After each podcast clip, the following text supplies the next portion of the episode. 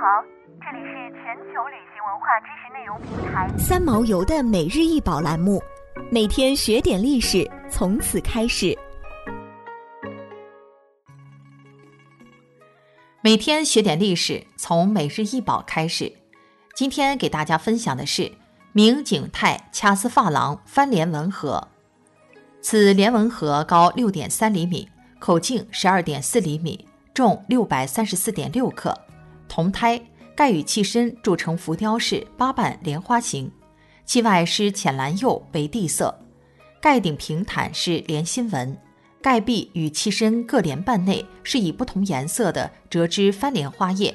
矮圈足，底及盒内光素镀金，核心阴刻“大明景泰年制”自右向左一行楷书款，现藏于台北故宫博物院。此盒纹饰中的花瓣丰满，同一页上往往施二至三种颜色，胎体厚重，釉层深厚，以及掐丝末端以隐藏的方式处理，均具早期掐丝珐琅的特色。而且落款的方式与当时漆器、瓷器的落款的特色也相同，是世界上现存少数大明景泰年间制作的珐琅器珍品之一。景泰珐琅精巧绝伦，堪称珐琅器物的经典。自19世纪以来，中国人将掐丝珐琅通称为景泰蓝，一直是中外收藏家梦寐以求的珍藏对象。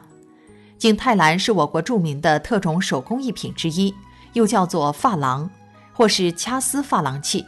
它是用红铜做胎，用铜丝在铜胎上粘上各种图案，然后在铜丝粘成的各种形式的小格子里边填上各种色彩的釉料，经过炼焊、打磨等工序，最后入窑烧制而成的色彩明丽的手工艺品。到明代景泰年间，这种工艺技术制作达到了最巅峰。制作出的工艺品最为精美而著名，故后人称这种金属器为景泰蓝。景泰为宣德之子，宣德重视铜器以及铸冶铜制。景泰在幼年期间耳濡目染，认识极详，且视之极深。只是对于铸炼方面，宣德已到达绝顶，没有能力再求突破，就在颜色方面令别辟蹊径，以图出奇制胜。